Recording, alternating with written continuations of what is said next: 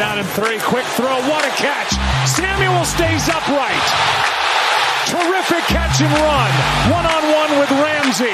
Can't bring him down. Samuel. Highlight reel. Touchdown. Down. In the entertainment capital of the world. Kirk Cousins back to throw on fourth and eighteen. He's given time. He wants Jefferson. Climbs the ladder. Oh, my goodness. It's the T C Martin Show. Show. Show.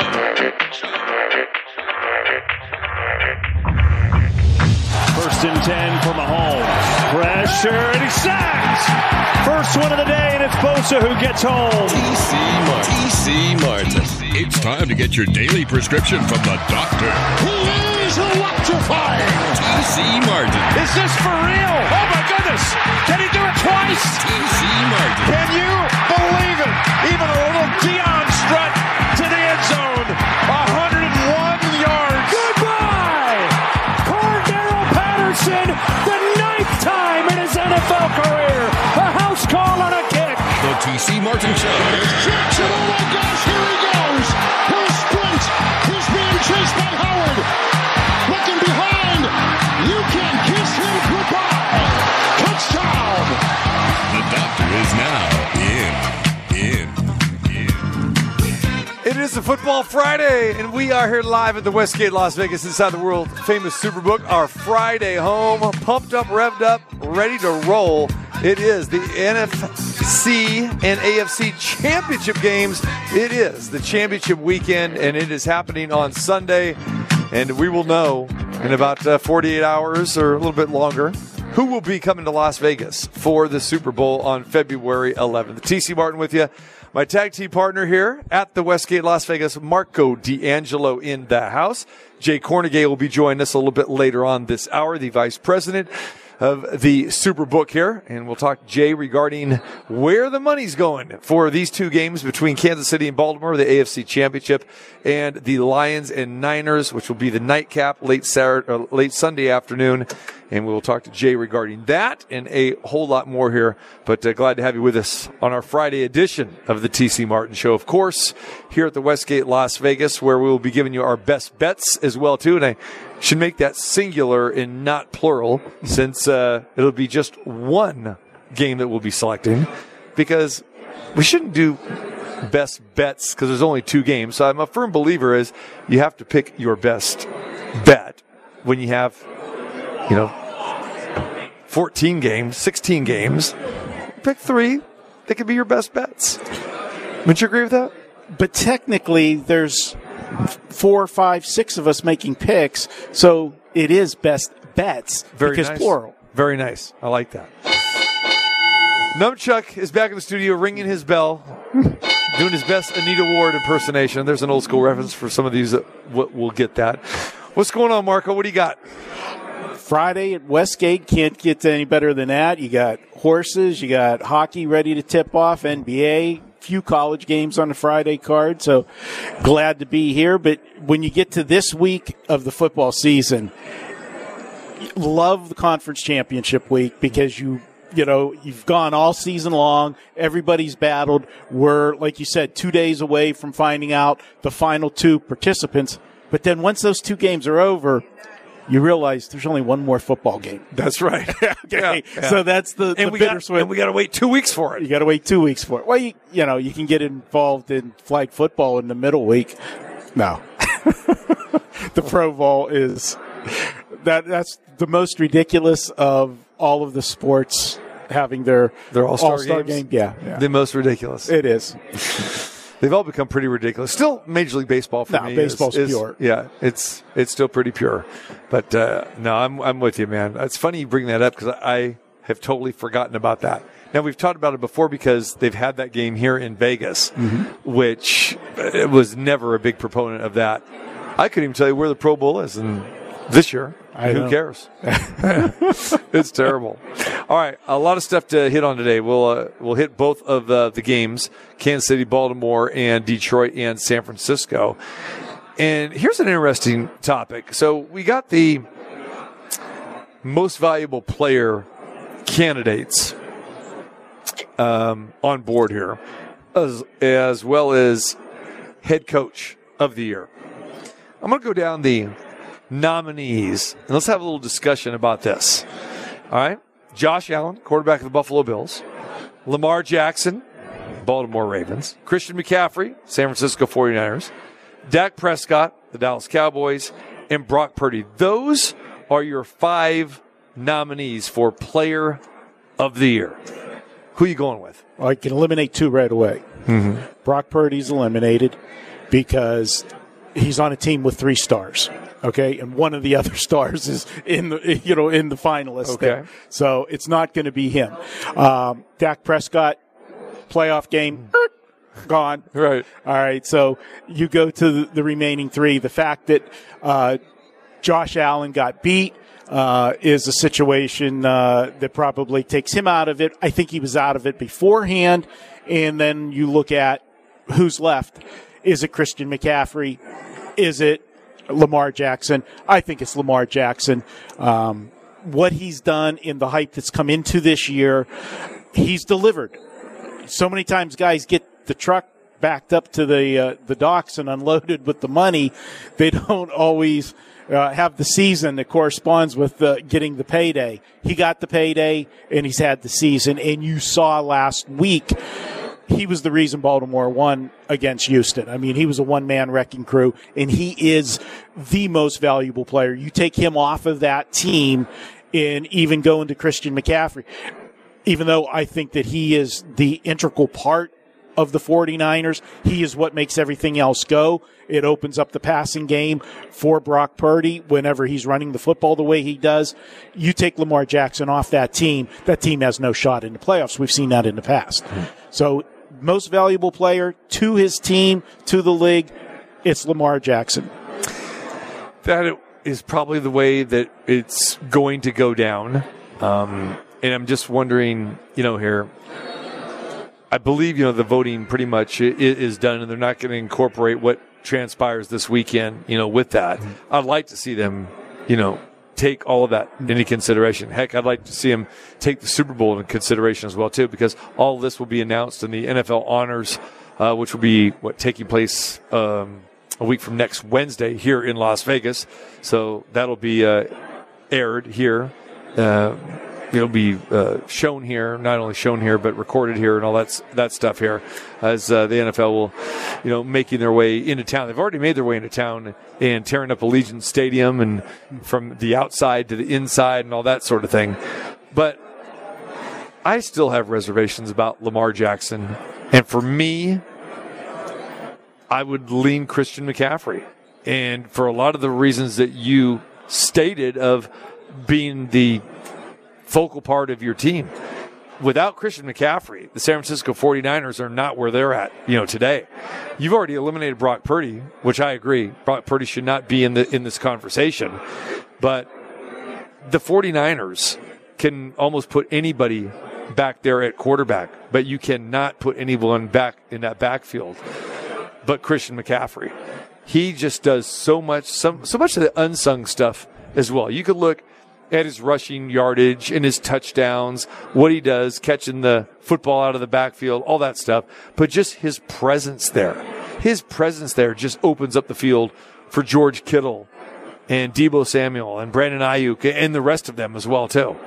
So, you know, for me, if you're talking about a guy that, you know, really is the focal part of the offense, it definitely is Christian McCaffrey. Now, Lamar Jackson will probably get it because the quarterback gets all the love and gets all the hype, and I understand that.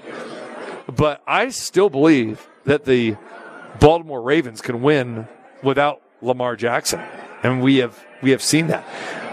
You know, he had one hundred fifty-one yards last game, and there's been several times this season where he's thrown below two hundred and two fifty.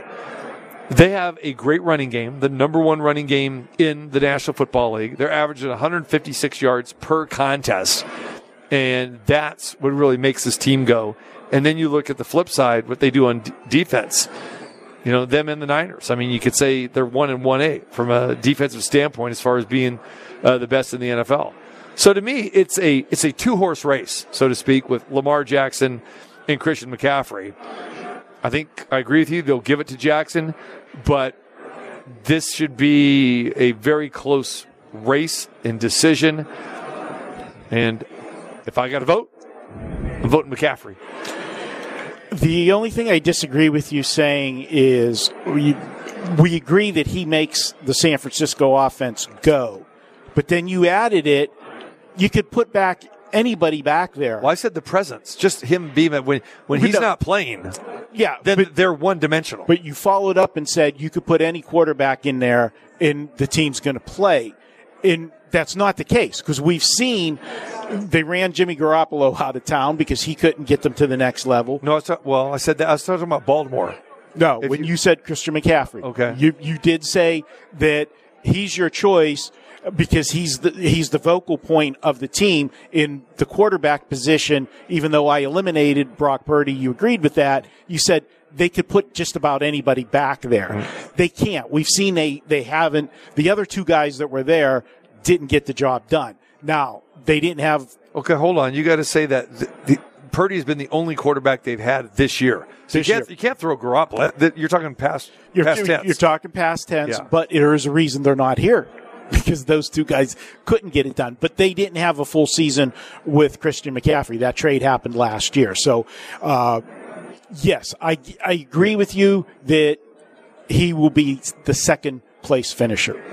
They're going to give it to Lamar Jackson. And although Lamar only had one hundred fifty-some, what'd you say last week, passing, one hundred fifty-two yards one hundred fifty-two, passing? Yeah. Uh, situation is, you know, he ran the football for one hundred yards. Okay, they were, some of them were design plays. Some of them were, you know, when the play breaks down, he extends the drive. You, that's, you can't take him off that team and tell me that they would still be here where they are. We saw how far they got last year. They barely got into the playoffs last year, and they had an opportunity to win their playoff game, but it, you know, it, the fumble at the, you know, the goal line, and it went the other way, uh, you know, was the difference in that game against Cincinnati. I just think because of all of the hype we had this year, and you're right, this is a award that is predominantly given to the quarterback. It's the glamour position. It gets all of the hype, and he hasn't done anything this year to hurt his status. Mm.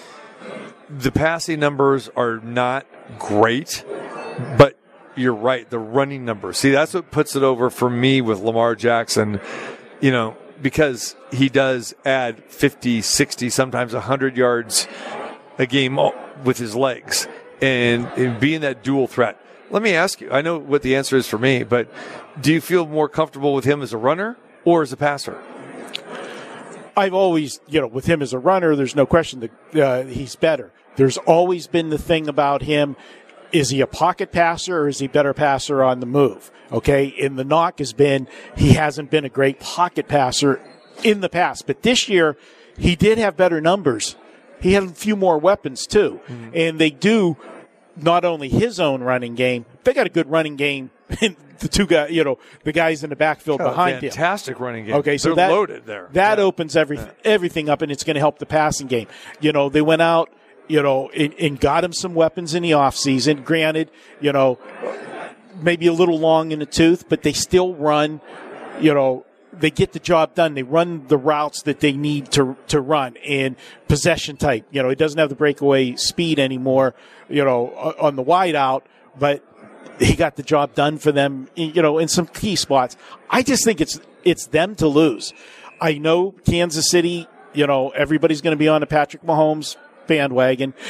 Everybody's going to look and see last week, oh, the offense is back. The old, oh, we got to the playoffs. We turned the switch. Kansas City's back. And I get all the history with Kansas City, but there were a lot of things in play last week for that game. You know, when we were at dinner uh, Wednesday night talking, you know, with Coach Tice, Mike Tice, you know, we brought up a lot of those things.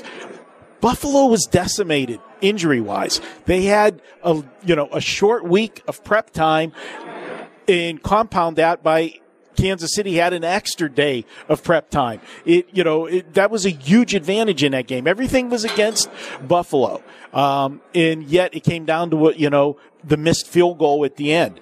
I just think this is you know, this is Baltimore's year. You know, they're uh, weather-wise, you got Kansas City, you know, they're used to playing in whatever elements it is. So that's never going to be a factor in a Can- Kansas City game. But if the weather is off a little bit, with that running game of both Lamar Jackson and the running backs in Baltimore, you would have to give a slight edge to Baltimore.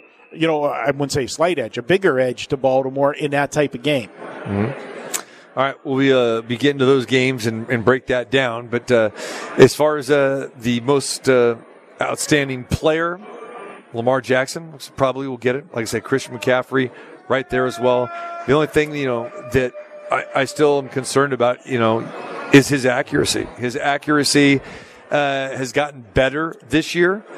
But, again, I he's got to win. He's got to win this game this weekend for me to really – you know, kind of turn the page for him, because you mentioned years past, he hasn't gotten the job done. You know, now he's he's two and three after winning last week against the Houston Texans, and in a game where Baltimore struggled in the in the first half, but the second half they did a fantastic job. But we'll see how this plays out. You know, and Josh Allen, it, it, it's funny. Maybe we would have a different uh, take if Josh Allen wins that game last week against Kansas City, because when you look at numbers for M V P, Josh Allen's numbers are, are right there. And maybe we're, you know, discounting him, or the public's going to discount him just because Lamar Jackson has a chance to go to, you know, play for a Super Bowl, and Josh Allen's already been eliminated here. But, you know, I would put Allen, and Allen should be in that conversation um, as well. There's no question. If you want to talk about taking a player away from a team, Buffalo's, I don't think they're a five hundred team without Josh Allen.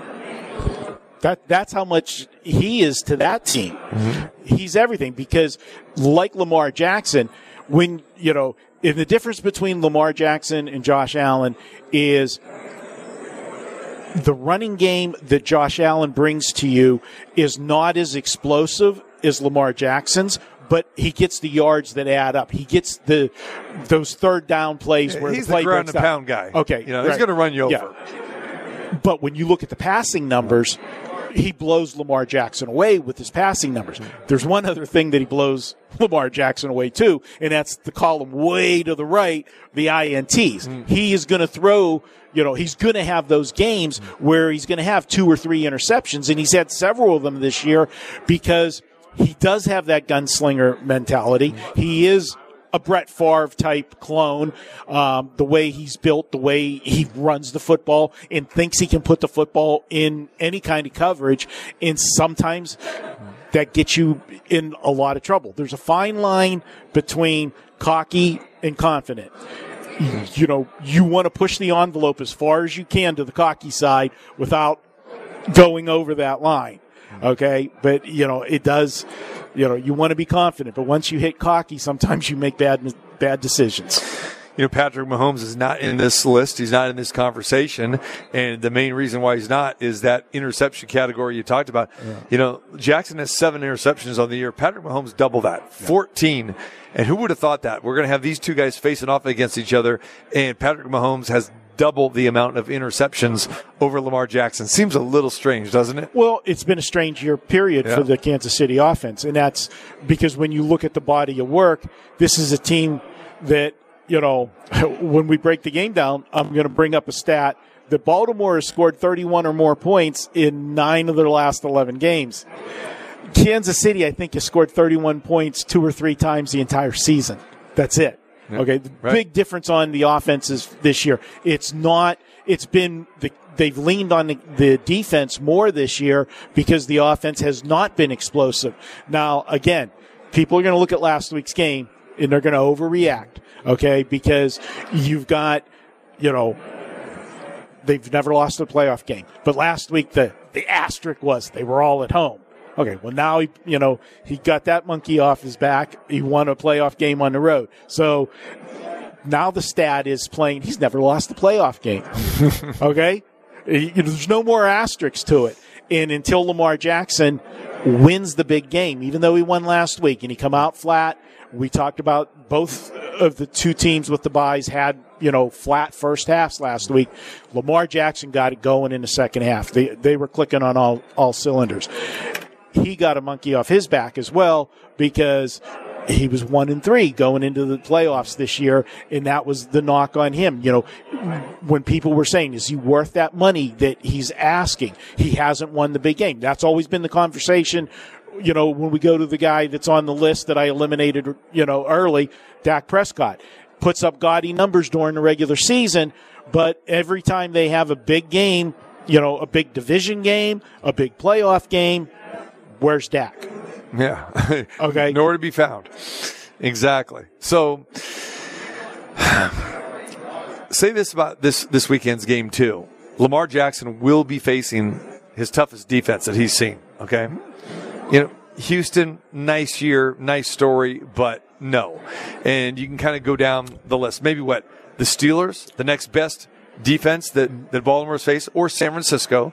And I'll give them credit because Baltimore passed the test big time that Christmas Day game when they faced San Francisco in San Francisco, and they, they took it to the 49ers. And that's the game. Especially that, Lamar Jackson. That's the game that lost Brock Purdy any consideration to yeah. the M V P. Yeah. All right. Coach of the year. Dan Campbell, John Harbaugh, D'Amico Ryans, Kyle Shanahan, Kevin Stefanski. To me, okay. this is an easy one. Okay. Well, this is elim- an easy one. Can we eliminate right? Well, right. Oh, we, yeah. Okay. Uh, that bottom one, I don't even yeah. know how it even got on the list. Well, until what happened in the playoff game, when you consider how many quarterbacks he had to use in Cleveland, he really did do a good job. He won. All of those guys did a good job, but okay. now you got to you got to select one as your coach okay. of the year. You still you well, you're really you're you're slapping Stefanski in the face a little bit there oh, with how uh, you know. And you know why I'm slapping him in the face? Because he couldn't win on the road.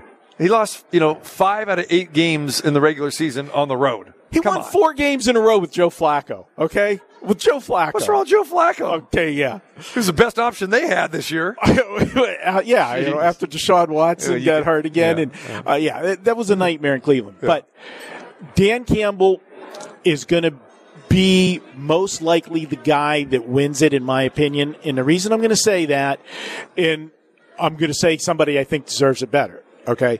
But what he did with the culture of Detroit in three years and get them to the playoffs. And again, I don't know if there, w- when there was an official deadline for getting your votes in for this, but the fact that it carried over into the playoffs and they got the playoff win as well, I think that cinched it for Dan Campbell. Now, who I think maybe probably really deserves it for the body of work, you got to look at the Houston Texans coach.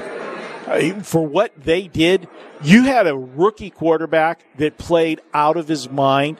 Nobody on anybody's preseason projection list even had Houston near five hundred. Mm.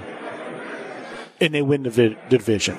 This is a much tougher, balanced list than the M V P. For me, like I said, it, it comes down to Lamar Jackson and Christian McCaffrey and, and probably Jackson with, with the with the lean. Here you can make a case for four of the guys. Campbell, like you, for everything you said, Harbaugh for just the great all around job that he's done in being consistent. D'Amico Ryans is a, is another nice story and improved a team dramatically. And then Kyle Shanahan, again, you're talking about the top seed in the N F C with, with San Francisco. You can make a, a case for all of those guys, but for me, it's John Harbaugh. It is John Harbaugh because of the complete job that he's done on both sides of the ball. They have never wavered. Baltimore has been the most consistent team, and I think that's what you, you have to look at, consistency, when you're talking about uh, a Coach of the Year award. This team has just went all the way through without a blip, and uh You never, you know, this isn't a guy that pats himself on the back. He's not a big media guy. Dan Campbell, you know, he he loves the camera and people love tuning into him. And that goes back to, you know, Hard Knocks, going back to last year and everything. And the Detroit Lions is, is a great story, but he's not the Coach of the Year. We've this guy still cannot coach on the offensive side of the ball. He can't do it. And John Harbaugh can do it all. So for me, it's Harbaugh. I can't argue with, with Harbaugh because, you know, the team did what they did and there was a question. They weren't, they weren't the favorite to do that. Re- remember that coming into the season. That's right. They weren't the favorite. That's right. That's why I eliminate Shanahan. Okay. Shanahan all had all the weapons at his dis- disposal. The only thing that you can give him credit is that he kept Brock Purdy on pace. You know, that wasn't a flash in a pan. The, you know, the final how many games he played last year. Brock Purdy had a solid season. But just for the reasons we took Brock Purdy out of, you know, M V P race is because he also had Deebo Samuel. He also had Christian McCaffrey. So the San Francisco forty-niners on paper were the best built team to be where they are today, and all he did is not wreck the bus. He see, now I, I can't go with that. And yeah. see, now you're in the Major League Baseball scenario, how stupid that that Major League Baseball is, you know, their writers when they select that stuff. Mm-hmm. You know, it's like, oh, let's take the guy that we weren't expecting to do much, and he did more, therefore he's the manager of the year. Ludicrous, insane. The thing with Kyle Shanahan, you can't penalize a coach for having great talent. Now, you got to remember, why is a lot of that talent there? Because they want to play for Kyle Shanahan, and he could very easily mess it up. Be, be you know, for that argument saying, oh, well, we got to discount him. I'm not discounting Brock Purdy because of the great talent he has around him. I'm discounting Brock Purdy for that Player of the Year award because his numbers weren't that good, and in big games, he couldn't beat Baltimore. He didn't have a high completion percentage. And he was turning the ball over. So to me, it's who the quarterback Purdy is. So that's why he's out. But Shanahan is a very, very good coach. And I'm just saying you can't, you can't I'm not just say, oh, forget him because he's got, you know, three, four all pros yeah. around, you know, on his team. When you're down to the final vote, you give me the vote. I would say of those two guys, Harbaugh and Shanahan, Harbaugh did a better job because he didn't, this team on paper wasn't expected yep. to be what they were. He improved mm-hmm. them over expectations and had it all the way through the yep. season. Remember, San Francisco had that three-game losing streak. Two of them two, were on the road. Two yep. of them were on the road, yep. but it, it was actually all of a sudden, what, what's wrong with the forty-niners? Everybody's yep. pointing fingers yep. at everybody. Um, You know, they were banged up. That's what was wrong with them. And it's a long season. And since that, when they came back off the bye week, uh, from the three game losing streak, they didn't miss a beat, basically. Baltimore was that consistent team the whole way. But if you're talking about who did the best job, the best job for the coaching, got the most out of the talent that he had, is the Houston coach. If you're going to base it on that. Yeah, you can make that argument. Question. So it, yeah. it's, again, how do you – what are the parameters for, you know, the coach of the year? Yeah. You know, you don't hand it to the best team every time. You know, we saw that in the W N B A this year. Yeah. Okay? Well, that that's, was a, that's what I'm saying. Okay. And, and with the N F L, it seems like they go a little bit more towards the success of the team, and the coach gets a lot of, you know, the the kudos for that. And – Again, I just I, I look at who who's the best coach, who's the pro coach, and who just you know went right down the schedule this year and had his team ready to go, and they and they delivered. And if you believe in head-to-head competition, which you don't talk too much about with coaches, but players you do. Hey, Baltimore beat San Francisco; they beat them soundly. And kudos to John Harbaugh, had his team ready to go. So to me, John Harbaugh is is the coach of the year, and it, it shouldn't be close. Well, and he, you might as well give it to him this year because when the odds come out for next year, his brother's going to be the favorite going in to coach of the year. You know they're going to overbet. You know they did it with Sean Payton coming in this year. Well, again, that you, you got to deliver. You got to see yeah. how the season plays out. If, but the, if, when if they Jim Harbaugh comes in and their team is ten and six, he's not getting coach of the year, or they're you know nine and seven. Nine when and Jay co- when Jay comes on. I guarantee you the line, they, they're going to shade the line on him before they open it up just because they know the hype. Yeah, well, you saw the hype last year. Betting, Sean, betting and results at the end of the season are, are totally different. Well, so I'm it doesn't here, matter what that, what the I'm bets here are. Is a better. Okay. Yeah. I, I bet. Okay. I could give, I could give a rat's, you know what, about any of these awards unless I have a bet but on if, it. If you're betting on something that's subjective like that, then that's no good, man. You can't, you, you should not be betting on that. You know, that's, again, that's subjectivity because nine, ninety percent of the time you're going to say, I got robbed of this, that. And you're going to, and you're probably right. You did get robbed. Right. That's why it, Which, it, you shouldn't be betting on that, on those type of things when, when it, when it's involved in thirty to sixty other ham and eggers. Right. That have nothing to do with the sport. Well, which you, don't play the which sport. Which raises a question. You know, like on the Super Bowl with the props and everything. Yeah. You can only bet props that the answer to that prop is found in a box score. Right. Yet you can bet these kind of things that, again, are subjective. Like you said, mm-hmm. it, it comes down to a vote. Right. What's the difference? Should we bring our, our well, well, that's a, a, a good astute guy before we go to the break? Let's do that. Yeah. Jay Kornegay right. come, comes and, and joins us, and uh, we'll continue this conversation on the other side of the break. But we're talking uh, M V P, coaches voting, and, and Marco's now turned it into the the the, the betting uh, side of this thing. So go ahead and explain to Jay if Jay didn't actually listen well, to, he, to your question. He made a comment, you know, why would anybody, you know, why would I bet as a professional better an M V P award or something like that, player of the year? And because it's subjective, it's down to a vote. And I said, yeah, usually not. We want things that we can handicap. And I said, that raises a question to me. I know whenever it comes to this Super Bowl, everybody asks you, they want to bet, they want to bet the uh, national anthem, you know, because places, you know, far, far away from Vegas, you can do that. But the answer to that in Vegas is you can only bet a prop that the answer is in the box score. So why on M V P stuff where that's technically not in a box score? It's, it's to a vote. It's subjective. Yeah. Subjective. Why is that okay? Is this on? I can't. I can't, ex- I can't explain it. No, it, it's um because before you well, never even could take bets well, like there, that. There right? is an official result of that proposition. Oh. Coach of the year, whatever you want right. to call it. All right, coach of the year. There's an official result. There's not an official result for national anthem.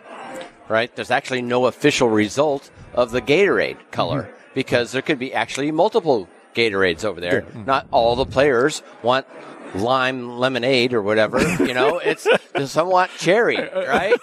Okay, so it's it's not so much it has to be in the box st- score for it to be allowed. There has to be an official result, and it has to be something that does nobody has uh, prior knowledge of the winner. Okay, so. And we've run into this over this, you know, different states. We have nine different states now, and it varies state by state. Good. Some will allow this stuff, some won't. Now, as far as the national anthem or uh, how many times they show Taylor Swift or whatever it might be, stuff that you There's have no idea. There's a new prop this year. I can see it right now. Yeah. Oh, yeah. Well, she so. has to get back if they make it. You know, she plays the night before in Japan. She has yeah. a concert.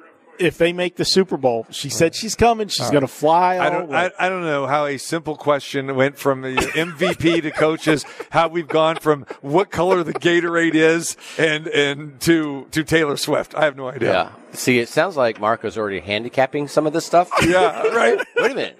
She's on a flight. Yeah. Our sharp, our, our sharp Taylor Swiftie is yeah. Marco D'Angelo. What's the What's the weather like in Tokyo? Did you get an answer? Because I don't think we got an answer. I, what, I, what's the question? He should, he I, should run for to, president. I'm trying to figure out his question. Yeah. I don't know. Well, it's like I, I was trying to explain to you. I mean, some of them are – I mean, you have to have an official result, first of all, that you could look it up and say that's the winner. Yeah. You, you can do that yeah. with Coach of the Year, mm-hmm. right? So that's why that's allowed. Now, something like which team is Tom Brady going to sign with, right?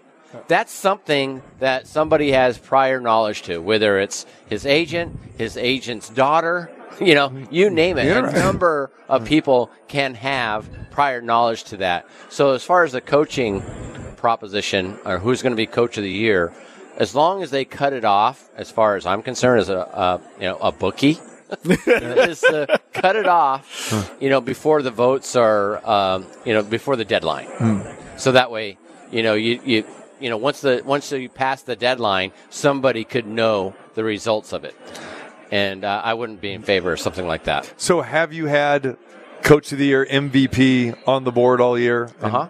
What kind of action do you get on that?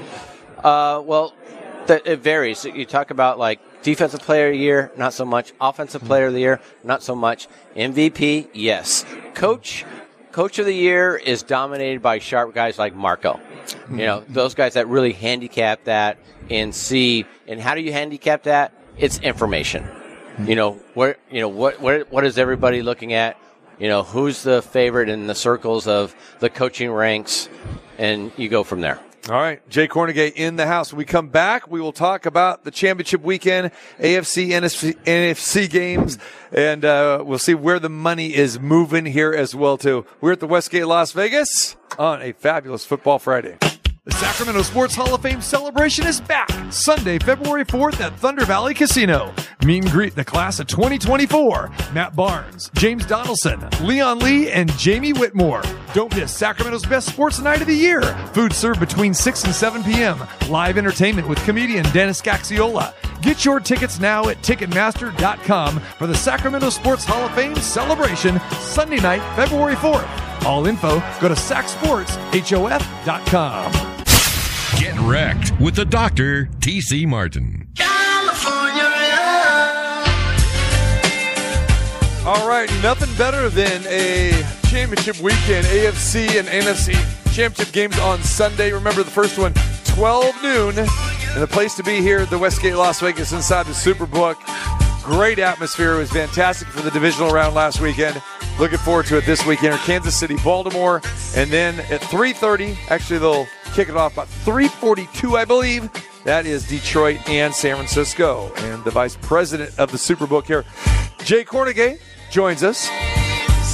I got to introduce Jay properly. I'm sorry, ladies and gentlemen. Hold on. Ladies and gentlemen, the winner of the Las Vegas Review-Journal handicapping contest, fifty-nine victories, twenty-five losses, six ties or pushes, three and oh in the current playoffs, seventy-one percent, handicapper extraordinaire, Jay Kornegay. What's up?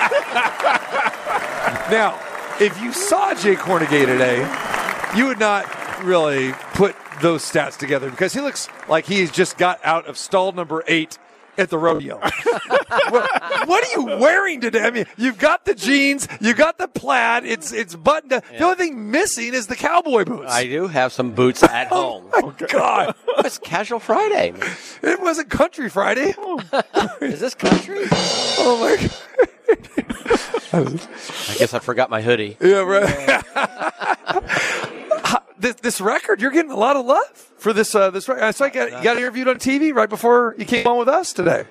Uh, I don't know. It's like I said, I've been in the contest for a number of years, and I've been right around fifty percent. I just try to be above fifty percent so I don't catch a hard time at the grocery store or something, because that has happened. You guys know those stories. Um, but um, I don't know. Things have been going, you know, my way. That's I, great, man. My, my wife gives me a hard time because, you know, I didn't enter any of the contests. So she's like, oh, you know, we should do this. Uh, we should do the backyard. Oh, that's right. You didn't enter.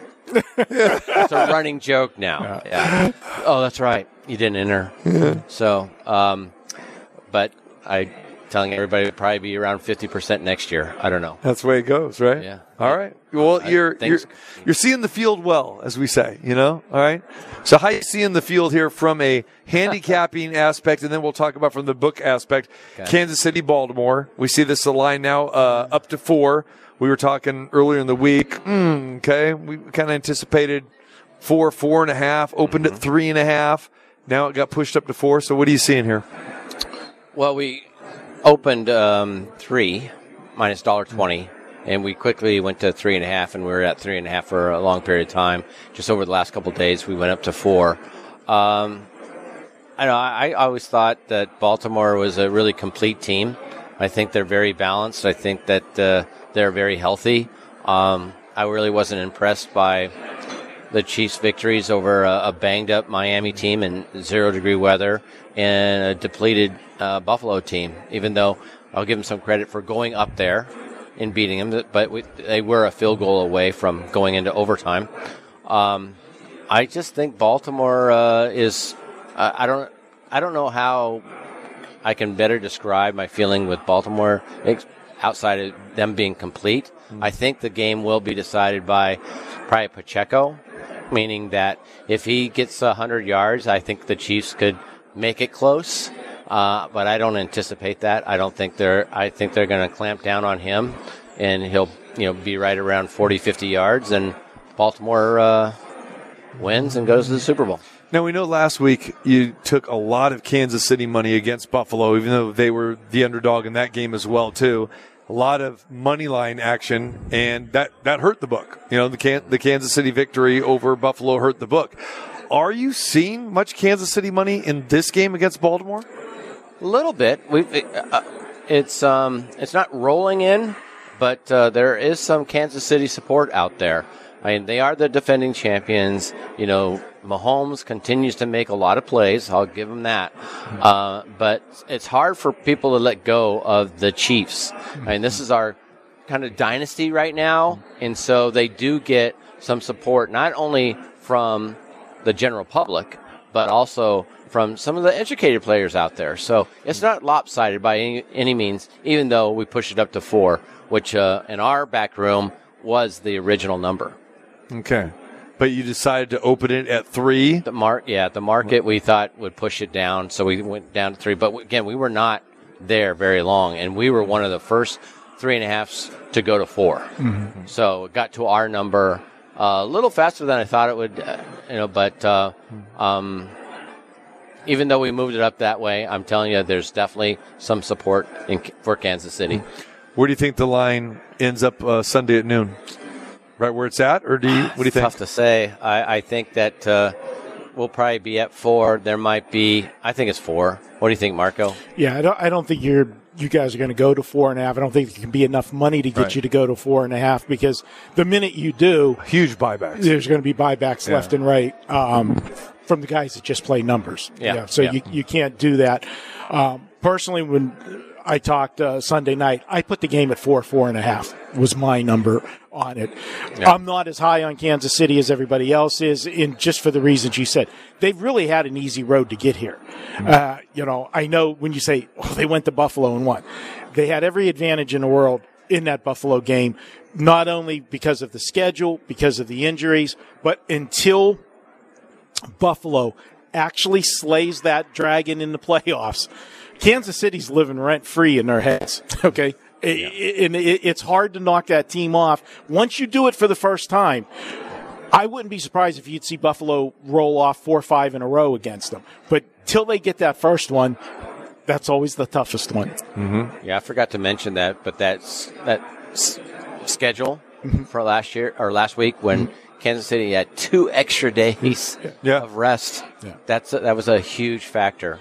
And I think that's why a lot of sharps were on the Kansas City side, not to mention the injuries, especially on the defensive side that Buffalo uh, had going into that game. So, again, yeah, I agree with you, Mark. I'm not that impressed with Kansas City. I think it's the Kansas City team that we saw the last third of the season. They were really kind of struggling. You know, everybody thought they were just going to pop it out one of these times. They really haven't. Yeah. Yeah. So, um, it, as much as we're talking about, you know, Kansas City here and, you know, going to Buffalo, had their number, th- Buffalo is a missed field goal away from mm-hmm. sending this game into overtime more than likely. And if they would have had better play calling, they may have won the game on that last drive and just keep, you know, pushing it down, because, again, they got away from what got them there with the legs of Josh Allen and, you know, really kind of mixing up the play calling. Because they got very, very uh, conservative and redundant, especially in that fourth quarter where they went away. And, you know, they were running the ball in first down with, with Cook up the middle. But, again, they beautiful job in the first half. And even the, you know, third quarter about mixing things up. And, and Kansas City, they had them on their heels. So it's just funny how, you know, we just think, oh, well, Buffalo's all banged up, this and that. Buffalo, they were in control of their own destiny in that game. Yeah. At the end. I think were. part of the problem at the end in the back of their mind is because they were moving the ball down the field mm-hmm. and going for either the tying field goal or the winning touchdown. In the back of their mind, he didn't want to leave too much time on the clock oh, I know. as well. We see that because all the time. Yeah. In that, I think, had a big part of, you know, some of the play calling where you got a little bit less aggressive. You know, yeah, you don't want to turn the ball over, but I think that was it in they can't forget the thirteen seconds in the playoff game two years ago. Yeah. You you score with thirteen seconds left of the game. You think you won the game, okay? No. Not against Mahomes. All right, the late game, Detroit and San Francisco. San Francisco seven. Really haven't seen too much movement uh, line-wise. What do you, what's going on here? We, we see some San Francisco money coming in, uh, but th- we do expect Detroit to get their share. I, it feels like the whole country is rooting for the Lions, right? Any, anybody outside of the state of California is probably rooting for the Lions. And, uh, the, you know, remember, the general public really hasn't gotten a hold of these games yet. And mm-hmm. they will Saturday night and Sunday morning. And we expect, you can see by the ticket count that the public is uh, hoping for the Lions. They're certainly rooting for them. Um, but and we are, you know, a, pretty close to San Francisco, and we do have a lot of San Francisco fans in this city, and so you see a little bit uh, of both sides. And so th- right now it's very, very balanced, but I do expect to get a little bit more San Francisco money. I don't know where the big bets are going to come in. I think that's going to be interesting to see, but as far as the general public, I think it's going to be very balanced. All right. From a handicapping standpoint here, let's let's stay with this game with San Francisco and uh, Detroit. Which way are you leaning? I I really don't like to bet the underdog like this unless I really truly believe that they could win the game. Mm-hmm. Uh, I think being outdoors a little bit, being on the natural grass, and most likely it'd be a. I don't think it's going to be a real fast track. I really don't. I yeah. think it's going to be a little soft, a little moist, mm-hmm. and uh, that's going to cause, you know, Goff and his receivers. You know, some timing issues. I think San Francisco, I think they were, I think they underestimated the Packers last week. The Packers were really physical. And it's usually San Francisco that's really physical.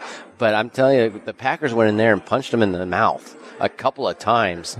And and I think that kind of surprised San Francisco a little bit. And um, I I think it's going to be a little different this time. I think San Francisco is going to be very, very physical.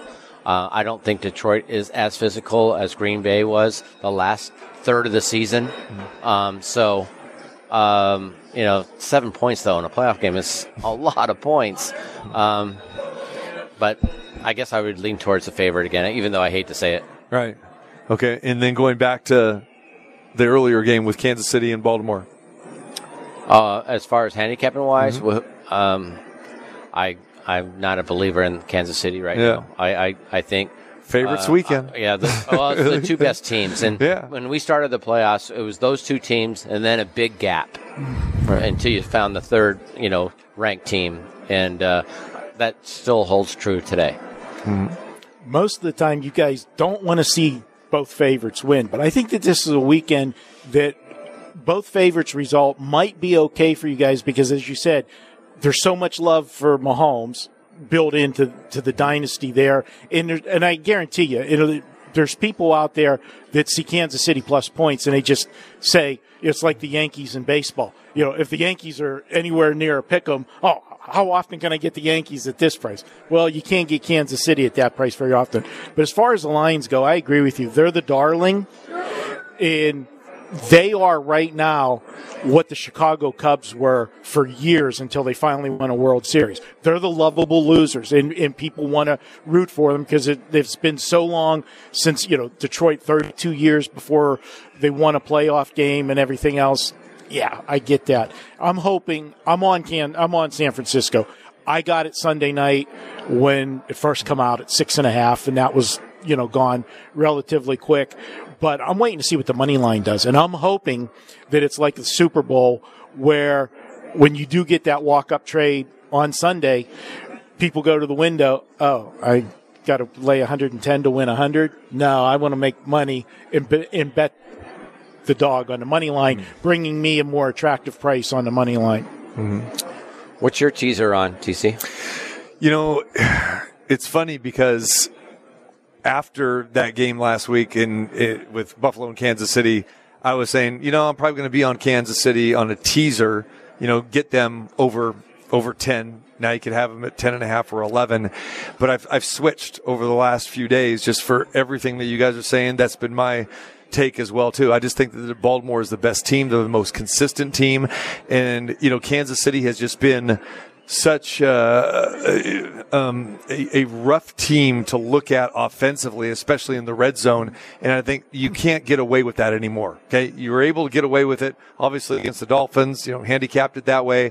And then Buffalo, to, you know, to a certain degree as well. But I just think, nah, this party really has got to come to an end here. And I think the way Buffalo run, or rather Baltimore runs the football, the, the one fifty-six yards a game, and they are going to run right at Kansas City. They're not going to run away from Chris Jones. They're going to run right at him. And that's what Buffalo was doing in the first half. So I really believe that, that, uh, Baltimore is going to be able to hand, uh, have their way. I don't expect Lamar Jackson to have huge numbers, but, you know, maybe with his feet when he needs to, but they're going to ground and pound. And I think they're going to be more physical. And I think the Baltimore defense is, you know, has answers, you know, for the wide receivers, uh, for Kansas City. So I'm leaning now towards going to Baltimore. You know, going back to that Kansas City Buffalo game, you know, where the injuries came in play in the uh, defensive backfield of Buffalo. There's a there the a couple of linebackers were hurting out, a couple of uh, cornerbacks were out, uh, safety was out. And if they did play, a couple of them were not one hundred percent. But there was some confusion in the the defensive backfield for the Buffalo, and that's why we saw Kelsey for the first time in weeks. He was wide open, and I just think that Kansas City was able to take advantage of the inexperience that was going on in the backfield, the defensive backfield for Buffalo. You will not have that in Baltimore. Yeah. I agree. I agree. And I love San Francisco. Again, same same type of thing. I, uh, you're right. I said the same thing. Green Bay just they they took it to San Francisco. I've never seen San Francisco really have two down games in a row, especially at home, uh, especially where they're the favorite. So I think that that was a wake-up call for them. And, um, you know, Detroit going back, I still can't get that out of my mind. You know, some of these other games I've seen with them, especially when the last time they were outside in the grass, Soldier Field, going back to November, it was twenty-eight to thirteen. They had a bunch of games at home, you know, over the last month and a half. And then when they were on the road, they were in Minnesota and they were in Dallas. Mm-hmm. So totally different situation. And you're right. The weather is not going to be great in San Francisco. It's going to be rainy and it's going to be a little bit windy. So, and we know that that uh, track there is not very good anyway. I mean, it's always sloppy. Yep. And, and uh, from what I heard this week, they were repla- they replaced the turf. Oh. So you're going to have new turf again there this week. So, you know, you're going to have cutting problems and all that. So hopefully San Francisco can get their cleats Uh, together, and I think it's going to be a problem for Detroit. Yeah, because that Detroit passing game relies on timing mm-hmm. a lot. Right. And uh, that timing could be uh, an issue with a so- so-called sloppy track. Yeah, yeah. All right, my friend. Looking forward to it uh, this weekend. Yeah. All right? Looking yeah. forward to it. Good day. It's always a good day on that championship. Two yeah. games, yeah. you know, and it's not first thing in the morning. Right, uh, you know, on, on the Pacific Coast here, yeah. Uh, you know, we get a couple hours to sleep in a little bit, mm. and uh, you know, have some brunch, Bloody Mary. It's going to mirror last Sunday's divisional round. Yeah. It was the exact same yeah. thing where you had those, you know, those two good games, and now it's it's all on the line here. Do you so. see the common denominator? Whether it doesn't matter which time of the game is, there's some kind of alcoholic beverage you with know, the game. With I was going to say, you know, Jay and I have that His food. Gin, we gin have that joint. we have that food thing in common, but yeah. then he takes it over the top with goes to the alcohol. Yeah, you know, yeah the gin, gin joint, Bloody yeah. Mary. Yeah, yeah. Uh, see you guys later. And, and who was the guy that, that said uh, he was going into a dry new year? That was him, you know? You don't hear that on, on, on many radio shows, especially, you know, handicapping, you know, segments. I was dry from January second through the seventh. Right. Yep. Right. So I, I did have a dry January week. Okay. That wasn't technically a week, sir. Second to the seventh is not full seven days. All right. We'll let you get back to the paddock. Thanks, guys. there, there, there you go. Right, have a good weekend. Right. My guy, Jay Kornegay, our gracious host here at the Westgate Las Vegas, the vice president of the Superbook. All right, we come back. We'll start breaking it down. Trevor Matich will join us next hour, and our best bets coming your way here on a Football Friday, getting ready for the A F C and N F C Championship right here, Westgate Las Vegas, inside the Superbook.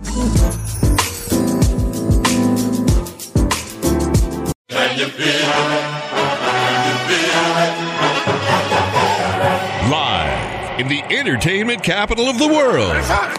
It's the T C Martin Show. It's been a great third down defense the last two weeks. The Steelers have got an interception and a run back all the way home. It's Spillane with the touchdown, the pick six.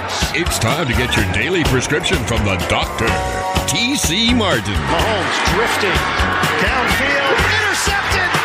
His first of the season, Jeff Heath comes away with it. And Heath could go. Tripped up by Mahomes inside the five. The doctor is now in. It is a Football Friday, hour number two, right here at the Westgate Las Vegas, our Friday home. We love it here. No better place to come watch the games, wager on the games, and eat the food here at the Westgate Las Vegas as well, too. We appreciate Jay Kornegay and the whole crew here. Hour number two coming your way. Trevor Matich will join us, and we will start breaking down the A F C and N F C championship games. Marco D'Angelo, my tag team partner, he is here. We've got college basketball. We are now kind of turned that page a little bit now where, okay, Saturday now is a dedicated college basketball time now. And Marco's been in that mode for the last couple weeks because he stays up all night. You and Scott Sprites are handicapping the heck out of all that. But, uh, yeah, no football on Saturday. We've got the two games on Sunday. So uh, I'm looking forward to diving into uh, more and more college basketball here starting tomorrow. A whole bunch of good games too, tomorrow as well. Well, this is the time of the year. You know, teams are making their moves, uh, you know, jockeying for position in conference uh, races and getting set for conference tournament time, and then, of course, March Madness. And I've told you many times, T C, I love conference play in college basketball. That's when I really get locked into college basketball. I'm not a big fan of the early season stuff, uh, you know, because you got teams that don't play each other on a regular basis. And I know there's a lot of guys that love it. I know, you know, Scott, he's the opposite. He really loves the early uh, basketball. And he feels he has a, you know, good edge there, and he's done very well over the years. Um, so, you know, yeah, I would love it too. But my bread and butter is uh, January, February, and March for college basketball, and especially conference tournament week. That's one of the most hectic weeks of handicapping because it's unlike any other time of the year because – you know, when we leave here tonight, you know what my Friday night routine is. The lines are out. I, I work on the games, and we do it. But in conference tournament week, they're playing back-to-back-to-back days as you continue to advance, and you can't get a number until that game's over from the night before of what you're looking at. And, you know, a lot of late nights, and then you got to handicap momentum. Then you got to check, uh, you know, make sure of injury reports. If anybody left, the, you know, one of those games, you know, you don't have that twenty-four, forty-eight hour period between, you know, games like you normally would have uh, during the week in, uh, conf- in college basketball. So fun time of the year, stressful time, but can be very profitable. You do your homework. Yeah. And uh, kudos to you and Scott for both having the uh, seven footers team last night. The U S F Dons, they go into Gonzaga, keep that game close. They covered the the nine, and uh, that thing was nip and tuck all the way through. So that was a, that was a good call by you guys, and a good call for me because I tease Gonzaga. You and those teasers. Actually, outside. You know what? Actually, you know, I take that back, Marco. I didn't tease it. I went moneyline parlay. I'm kicking myself that I didn't tease it because, you know, I didn't make as much money you on the moneyline parlay. But you didn't have to sweat as much either. Yeah, yeah. And, and the other game, you like There's this a, one. You know the other game I, t- I teamed it with? No. Oregon. Okay. They crushed Arizona they State did. last yeah, night. They did. Yeah. But the, anyway. uh, Going to Gonzaga, there's just – I watched this team this year, and there's just something missing. I, I don't know what it is. You know, we're so used to how good they are and oh, how dominant they I'll are. I'll tell you what it is. It's it's it's the scoring. They do not yeah. have the depth. And, again, now you have a point guard in Nembhard who came over from, um, you know, from uh, Creighton, and he goes to Gonzaga, but they don't have that that perennial, you know, other guard scorer that can light it up, and they don't have that dominant post player like they've had with Timmy. They just don't have that depth, and they're a younger team. And, again, it's not a team that uh, – now, they'll still, you know, put up eighty, eighty-five, ninety points a game against the lesser opponents in the W C C. But, uh, you know, I've seen San Francisco so many times and know that program so well. Uh, they are very – very inconsistent. When they're hitting their threes, they'll hang around. When they're not, uh, but I just figured, you know, they're not going to be able to beat Gonzaga, but they have an opportunity to keep it close. And that's what normally happens with this team all the time.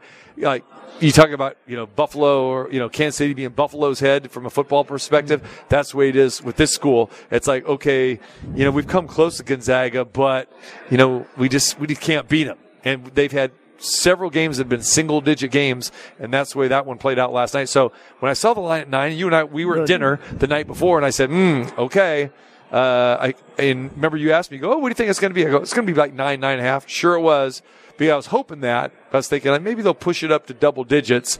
Uh, but then that gets me in that teaser or money line mode when I'm in an eight or a nine to tease it down where they basically just got to win the game. And the one thing that San Francisco did have going for them, and, and I say this on your show all the time and any show that I do, revenge is the most overused word in sports. Unless it's a team where you're talking playoff revenge, conference tournament revenge, and that was the case for San Francisco. Remember last year here in Vegas, it was, you were at the game with the big seven footer, and I was sweating, uh, I think I had a total in that game, and I, I was sweating the, the under, uh, yeah. down the stretch. It, it was a stone cold under, it was, and they yeah. kept falling and throwing up threes yeah. in the final two minutes, and yeah. you're at the game, oh, you're good, you're good. And we all know how that usually works out when you give me those and, texts. And you were good. On that one, yeah, on, on that one, okay. But yeah, I, I went from a, you know, a rocking chair winner to sweating down a, uh, and, and again, you always want to say, I always tell you about, you know, these teasers, and I, I'm going to say it to you. All right. I'm telling you about these totals. I'm not a totals guy. You love these totals, and you're either, you either sweating bullets all the time, and you rarely have these easy winners. So here, I'm just going to say this. You know, I've said it before. I'm going to say it again. Okay. Just for everybody. All right. I do. I'm only handicapping the way a coach or a player thinks. No player, no coach gives a darn, okay, about how many points that team scores or what the pace is or whatever it is. They handicap and play the game and coach the game to win the game. Totals are are are are, are a thing that is so hit and miss, because I want to be in the minds of the players and the coaches. I want to be in that mindset, and the total is nowhere near a mindset of anybody in that organization. I'm going to just, I'm going to totally disagree with you. I'm okay. telling you, that's okay. it's it. It's and like, they're not thinking, okay, we're going to, we, we want to score in the seventies. I know they have a game plan of their, what they want to accomplish on the game right. that gives them the, in the yeah. game to give them the best chance yeah. to win. Okay. Whether they're focused it was, on winning the game. Okay. Whether it was Jim Boeheim with his two three zone, matchup zone, yeah. and, you know, you're going to force that team to beat you from the outside, and that particular team doesn't shoot well from the arc. Yeah, that's going to handicap. That's factored into my handicapping mm-hmm. for a total. Uh, Don Chaney and Temple. You're going to tell me that his game plans or the Princeton coach. Uh, but all those totals are skewed to that. They're skewed. Those are lower totals because of that. I'm just telling you, as a coach and a player and all that stuff, they're not thinking that way. They're not thinking the way you're thinking, or, or handicappers are thinking when they're betting totals. Like this week, okay, San Francisco, uh, you know, in, in Detroit, okay? Uh, or it's going to go over because, you know, both teams, you know, have these great wide receivers, this and that, da, da, da. But especially from a basketball perspective, you never go into it and say, okay, we want to keep this game in the fifties. You, you're not thinking that. You're going to play lockdown defense. You're going to run your offense. You're, you're there to score. You're there to win. They, they're not thinking like, hey, let's win this game, you know, one thirty-two to one thirty, like in the N B A or something like that. Hey, we're going to keep this game in the nineties. It just it d- doesn't apply. So I, that's all I'm saying is that I don't, I don't, it's, I don't want to handicap. I don't. I'm, I'm trying to handicap the game itself, and I and I want to be on the side that the coach and the player's mindset. I want to have that same mindset that they have, not just taking a whim like, oh, I think it's going to, you know, go over or it's going to go under. I mean, that's, I never, I never, I never put money on, oh, I think I, I have reasons why I think the way I think. Every one of your stories that I hear is a total story about, oh, I thought I was in the easy chair and this, and then all of a sudden the three fest went off. Oh, yeah. You can't control that. You can't handicap that. You can't handicap that. A team, you know, shooting twenty-five percent from three one night and forty-eight percent, you know, the other night, you know? If you have a team down nine points and, and they continue to foul for the final three minutes of the game. Yeah. And then it, and it goes over by three points. Yeah. You had a, you had a bad beat. Yeah. It happens. Yeah. It happens. Yeah. Just like any, any, any game can happen. There's value there. And the reason why I end up sweating more games is because I will say this much. I probably bet more unders than I bet overs. And if you talk to most sharp guys, they're gonna. That's gonna be their portfolio. You know, like yeah. uh, uh, you know, when you're buying stocks, you're gonna be betting unders because you know there's more value in the under than the over because the betting public never likes right. to bet unders. And, and the thing is, when I have play totals, I'm an under guy because again, I want to root for the clock. You know, I want to root for the clock. That's what I'm, I'm saying. And sometimes know. It seems like that clock's standing still, doesn't it? Does, it? It does. It, it, it does at times. Yeah. So, anyway, um, Michigan State is playing Wisconsin tonight, and this is like the only. That's the marquee game. It's the marquee. Yeah, thank you. It's the marquee game, but it's really weird that we're starting to get a little bit more because Fridays always was dead for college basketball. It was the Ivy League, and that's about it. Now you can't even find the Ivy League games now, and uh, now we're starting to see the you know like the Big Ten having like a, a Friday night game. I'm not sure how I feel about it, but again, it will draw my attention to that game. I know Wisconsin is a three and a half point favorite. Michigan State has been very disappointing this year, but they are starting to play a little bit better basketball the last couple of weeks. It's Tom Izzo basketball. Okay, we, it's. Watching the movie Groundhog Day on endless loop. He is a coach, and it's why I love Izzo so much. He doesn't care what his record is in November, okay, or December. And you know what his record was? It was four and five. He started the season four and five. He played Arizona in the beginning of the season. He played another, uh, I forget who the other team was. He played two big guns early in the season, you know, that were losses on the road. Uh, he gets his team, he uses November and December to get his team. That'd be Duke. You're Duke, yeah, yes. Yeah. Okay, thank you. To get his team ready for the stretch run in February and March Madness. And they're always peaking at the right time. The, those losses early in the season against better.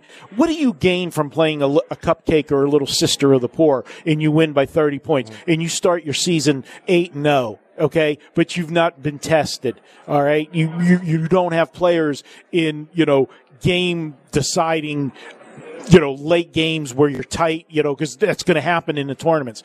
He's won eight of his last ten games. They're coming into the tournament at the right or season. They're peaking at the right time. They already played Wisconsin earlier in the year, and it's another angle that I like. They got drilled too. They got drilled at home. Yeah. Okay, but that was that was yeah. first week of December. It was December fifth, I believe, and they weren't. They're not the same team now that they were then. I, I just got done saying revenge is the most overused, but there's certain situations like I like taking a road dog in a second meeting because generally you're going to get some line value. The team that won the first meeting on the road gets that little false sense of security. Oh, we already beat you on the road. Now we're at home. You know. We just got to show up, you know. And the line, to be honest with you, when you look at it, you look at the standings. Wisconsin's number one in the Big Ten right now. They're fifteen and four on the season, and they're at home and they're only laying three, three and a half. Mm-hmm. That looks pretty inviting to grab Wisconsin, considering they already beat them by more than that at Michigan State. That's the way a lot of the average bettors are going to look at that game. Uh, so I am on Michigan State tonight. Uh, It should be a good game, and they've done this the last couple years uh, with putting, you know, one or two games on Friday night. The you know the Pac twelve has been doing it as well, and it gets the conference, you know, a standalone game, gets you some T V money, and you know, I, I don't have a problem with it because I got tired of trying to handicap Penn and uh, Princeton, right. and Colgate, right. and Cornell. Come on, Pete Carrill, you know, you got to keep the game in the fifties. You know, if, offense. If they got higher I Qs than me, I'm not going right. to handicap them. Here, here's what I worry about with Michigan State, okay? They finally won a road game by two points on Sunday against uh, at Maryland, but you, they've played four conference road games. That's been their last four road games. and they got beat soundly in every one of those except that last game at Maryland. So they are totally a different team home and away. Now, they've blasted opponents at home over the last month during that win streak that you're talking about. But would you say six out of eight? They've eight and two last ten. Eight and two, two out of their last ten, exactly. And um, again, those two, uh, you know, lo- losses were, you know, on the road in those. But yeah, um, they have struggled on the road. But I probably could be talked into taking Sparty on a teaser tonight, up to about nine and a half. You laugh? What's wrong with that? You like him at three and a half. Why wouldn't you like him at nine and a half? I don't bet teasers in basketball. Oh, my the, the, goodness. The variance of the scoring. And we have this conversation all the time. I know every we do. year. And, and, and I always point it out to you. And, and instead of saying, yeah, you know, you're right. I mean, so many times I've said, look at this. That's it. That's it. That's it. And, it's, and instead of saying, yeah, maybe I should look at that, you just laugh. Uh, because it's like... It's a loser turned into a winner. It's maximizing the line as much as you can. I want you to... I'm going to give you a homework assignment, okay? okay? For the next month, all of the teasers that you played, okay? I want you to write down at the end what your actual record would have been on those particular games if you just played the game at the point spread. And see how much, see if there's that much of a difference. I just, I just know because there's got to be a big difference because you, you're laying, you know, you're, you're laying juice on the teaser. Okay, now basketball's you're not like football. Min, yeah, you're laying minimal juice okay. on a it's not like fo- It's not like you're football. You're laying like one thirty for a six-point teaser. But then again, like I said, I'm a big proponent of the three-team teaser because I want the plus money. And see, I feel like, hey, I'm good enough handicapper. I can find three games on a card just about every night. If I can't, then I won't play it. Just yeah. do do it do it for me for a month and, and see what the, the difference is. That sounds like a lot of work. Oh, yeah, it does seem like a lot of work for like, you. But I Marco, just, you realize who you're talking to, right? I do. I, I, as it was coming out of my mouth, I, I'm, I'm like, you know, I see this glassy-eyed look. It's a, he it's looked a, like Stafford when he got hit in the first the know, playoff game on, on the turf. You're cutting into my food time. That's what it sounds like. You know? Oh, my goodness. I don't know. I just just. Rem- Just seems like all the time. It's like, oh, oh that, see, was, that was see, a loser for you. Seems is not actual documentation. If you do that exercise one time for one month. Do you know how many times we've had this conversation last bas- last two basketball seasons? I'm trying to help you out. And I'm winning. That's what I'm saying. And and I point to you, and you go, it, it, it's you know nothing against you, but you have had the loser on that side and said, I'm taking the teaser to win that. Now, it doesn't happen all the time, but I'm just saying. It's just if... You know, you know what uh, a wise, wise old handicapper would always tell me, and it still does, says, dude, if you, if you got something that's working for you and you're cashing tickets, continue it. I, the you're, speechless. You're just, no, I'm not. I'm, Crickets, because, please. No, because you won't look and see how many of those tickets you're cashing. You would have cashed anyways, betting that's, those teams but, again, single. That's a seam. You, you, you can't, that's a generalized statement with no factual documentation. That's why I'm telling it. you to do the documentation of it. Do the documentation well, of, of those three why times. So, you. so for, to just not play a teaser. To see, see that you you could make you, more money. I hope the other you're way. not. I really hope because you sound like you're one of these guys that are so anti-teaser. You have to remember, and you know this. And Jay Kornegay, John Murray, they'll tell you this. They get killed on teasers. That's in why the, the juice. Put, in, that's, in that's why the juice Only is the so much, and college football as well too. That's why you've got to lay one forty, one fifty, one sixty. Only on N F L teasers. Any bookmaker there's will tell few, you N F L few, teasers. Fewer they're games. They're not going. They're not going to tell you that they get they get killed on teasers in basketball. Yeah. They're not going to tell you that. If they do, they're they're lying. I, I want to have a polygraph machine with them when but they say it. Doesn't matter. Teaser, teaser. Uh, okay? okay. It doesn't matter the sport because I'm playing it in football and I'm playing it in basketball. Oh, anti-basketball or whatever. But it's like there's a reason why. Teasers going back twenty-five years ago, you were laying one twenty, and then it went to one thirty forever, and then it went to one forty, and now it's gone to one fifty in some places here, like one sixty. Oh, why is that? Because people are hitting them. Because if you can, and, and, and like Jay says, they are scared to death when these guys come in and hammer teasers because, again, it is a profitable way to go. Any uh, again, that's the N F L. It yeah. is the N F L. There was actually. You know, a, a sports book, I won't call them out, a couple of years ago, there was the first round of the playoffs. And every game that weekend of the playoffs, it was the wild card round, didn't matter which side you, you teased, won. And they actually panicked. And the next week, they did. They took teasers off the board the second week of the playoffs. Mm. Pretty, pretty big outfit. I remember. No, I remember oh, okay. it. I remember you know what? It. You know what the most stupidest yeah. part of it was yeah. is that next week, I think three of the four games were three-point lines, which are the worst for teasing because if you're teasing, unless you know you're not supposed to tease three up, and as I tell you, you're not supposed to tease through zero. So that's the best week for a book not to get drilled on teasers is a week where all of the numbers are three. And they took the teasers off the board. I remember it. Okay. It was crazy. Yeah. All right. When we come back, we start breaking down the championship games, Kansas City, Baltimore, and uh, Detroit and San Francisco. And we'll also dive into our best bets as well. Plus, we'll give you some N F L news uh, as well, too. Uh, coaching changes. And, of course, during the course of the week, we've talked a lot about the Raiders. And uh, holding that joint press conference a couple days ago, Tom Telesco, the now the general manager for the Raiders, coming over from the Chargers, and Antonio Pierce, the head coach, the official head coach now, the interim tag uh, taken off of him. So they held that jo- uh, joint press conference a couple of days ago. We'll get some uh, some uh, talk about that as well, too, as we continue on here on a fabulous Football Friday here at the Westgate Las Vegas. The Sacramento Sports Hall of Fame celebration is back Sunday, February fourth at Thunder Valley Casino. Meet and greet the class of twenty twenty-four. Matt Barnes, James Donaldson, Leon Lee, and Jamie Whitmore. Don't miss Sacramento's best sports night of the year. Food served between six and seven p.m. Live entertainment with comedian Dennis Gaxiola. Get your tickets now at Ticketmaster dot com for the Sacramento Sports Hall of Fame celebration Sunday night, February fourth. All info, go to sac sports hof dot com.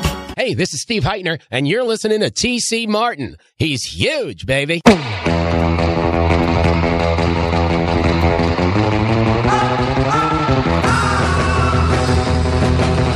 The Superbook here on a Football Friday. T C Martin, Marco D'Angelo in the house. Go to wager talk dot com for Marco's selections. Does not matter the sport, whether it's uh, the N B A, college basketball, the N F L, go check it all out there at wager talk dot com. Subscribe to Marco's Plays. All right, we continue on here at the Westgate Las Vegas on a Football Friday. Looking forward to the A F C and N F C championships, their uh, conference championship games.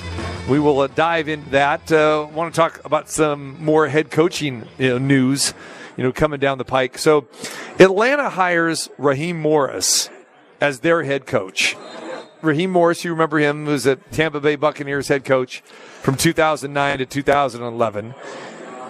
He was with the Rams the past three seasons as their defensive coordinator and did a fine job. And he did a fine job before he was a head coach as a defensive coordinator at the other stops. But in those three seasons that he was at Tampa Bay, his record was seventeen and thirty-one. Now, Atlanta had conversations with Bill Belichick. And when Belichick decided that he was going to leave and they parted ways there in New England, that was a circled job for him. And he wanted that job. He went through two interviews with the Atlanta Falcons and Arthur Blank, their owner. Mike Vrabel also went through a couple interviews. They also interviewed Jim Harbaugh as well. They went through fourteen candidates. And Arthur Blank probably blew it again. This is a team that continues to do the same thing over and over again, going with a quote-unquote hot coordinator, whether it's an offensive coordinator or defensive coordinator, and it hasn't worked. And I really thought that they would probably go in a different direction, try something new, as you had several established legendary head coaches that you actually interviewed and were interested in your job, and he goes to Raheem Morris. This blows me away.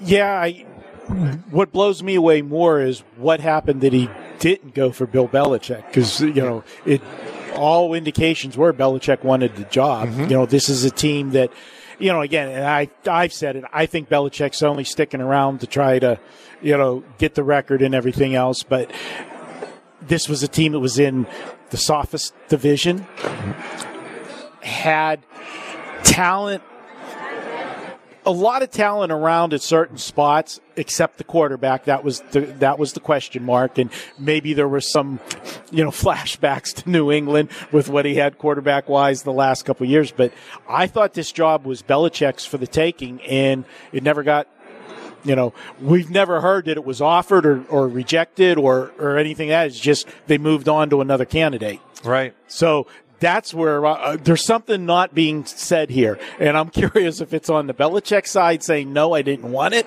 or Atlanta said, no, we're done. You know, I, going in this direction, it, it kind of tells me if you're going to go through two interviews with Belichick, you already got an idea of, of what you're getting and what he's going to want. Now, sure, he's going to want to, you know, have control, or at least a decent amount of control over personnel decisions and that sort of thing. We get that. But no, I disagree with you that, you know, he's hanging on. He's, Bill Belichick's not a guy who's hanging on for any type of records.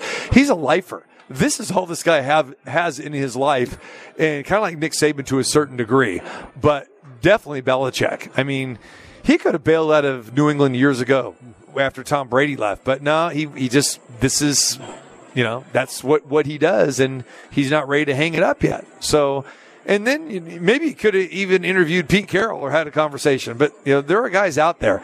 So many times you don't have the experienced head coach that is leaving a place and, and is available. And but so many uh, owners now and general managers and presidents ha- are just so locked into coordinator, coordinator, coordinator. And I guarantee the same thing is going to happen. Three years from now, they're going to be looking for somebody else. It's just if you've had zero success, and the Atlanta Falcons had zero success, had zero success going this route, why not try a different route? Especially if it's a veteran like Belichick or even Harbaugh who wants the job. What's what surprised me more of the name that's still out there? Now you say you got Belichick, you got uh, Pete Carroll, Mike Vrabel. Still Mike out Vrabel. There. I you know I could see if owners are concerned with the way the league's going, you don't want those old school guys. Mm. I get that, but Vrabel's in the middle there. Okay, yeah. He's not the young guy off the coordinator boat, you know, and he's got experience, but yet he's not too old that, you know, the game's passed him by. Right. Why not him? Yeah. All right, let's go to our good friend Trevor Matich, who joins us now. Uh, Trev, you hear us talking about the coaching. You and I talked about the Raiders situation with with uh, Tom Telesco being named general manager the other day, along with um, Antonio Pierce, and how that tandem is going to work. How about some thoughts uh, with Atlanta's decision to go with Raheem Morris? You know, it's interesting that uh, that Bill Belichick didn't get any of those jobs. Mm-hmm. You know, there were, what, other than the Patriots, there were, what was it, seven jobs that were open, and timing's important here too. But the Patriots didn't make the playoffs. And so, you know, the the fact that Bill Belichick became available, there were some multiple jobs open.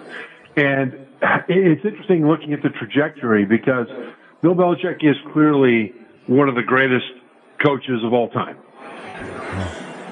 But he never won without Bill Brady, anything of significance, or excuse me, uh, Tom Brady, mm-hmm. anything of significance. You know, Cleveland, he didn't win much with the Patriots. Without, without Brady, now with Drew Bledsoe before Brady, he, he won. But then things really took off, and all the Super Bowls happened with, with Brady, essentially. And then when Brady left, there was the big controversy of whether or not Brady left because he just couldn't stand Belichick anymore, because Belichick mismanaged Brady to the degree that Brady just had to leave. So then you had Brady go to Tampa, Belichick stays at New England, and we could answer the question to some degree, which uh, was more responsible for all those Super Bowls. I mean, clearly both contributed, but which was more responsible, if any? Well, Brady goes on to win a Super Bowl with Tampa, whereas the Patriots fell completely off the map without Brady, but with Belichick. And so, to me, the the the overriding big picture on this from a fan standpoint is you've got one of the greatest coaches, if not the greatest N F L coach of all time, Bill Belichick, when his one quarterback that he had the great championship success with left, not only did his current team, the Patriots, fall off the map, But when they essentially asked him to resign, invited him to continue his coaching career elsewhere, nobody else wanted him. Mm. That is super weird as a, from a big picture standpoint. It just, you know, again, there's, you know, what, what Atlanta needs to do. They, you know, they went with a younger guy. They went with a guy that, uh, you know, would bring a fresh perspective. Uh, and, and I can understand that, but it, it almost seems that with Vrabel, Mike Vrabel getting bounced from the Titans, and with other Josh McDaniels, other Belichick disciples not having a lot of success as head coaches, it almost seems like the feeling around the ownership circles is that, okay, the Patriot way, does the Patriot way work if you don't have a Tom Brady on board? Mm-hmm. And so these are things I think that uh, are kind of boat anchors on the, the Bill Belichick hiring process. Mm-hmm. You know, uh, you're in that neck of the woods there in Nashville and Tennessee, and uh, the Titans dismiss uh, Vrabel, and they hire Brian Callahan as their head coach. I mean, five years as a uh, offensive coordinator with uh, Cincinnati, and I guess they're looking for someone to, you know, to develop Will Levis. So obviously Ryan Tannehill's time is done there. Uh, what are your what are your thoughts about why Bra- Vrabel was let go there in Tennessee, and, and the hire of Callahan? I think the Patriot way kind of yeah. kind of wore out its welcome there. In Nashville locally, Vrabel sounded a lot like Belichick in all of his press conferences, where he wouldn't answer questions, he was gruff with the media, he would obfuscate and obscure, and, and I'm fine with that if a coach wants to do that. I don't think a, a head coach in the N F L needs to spill the beans to the public. He just needs to win games, right?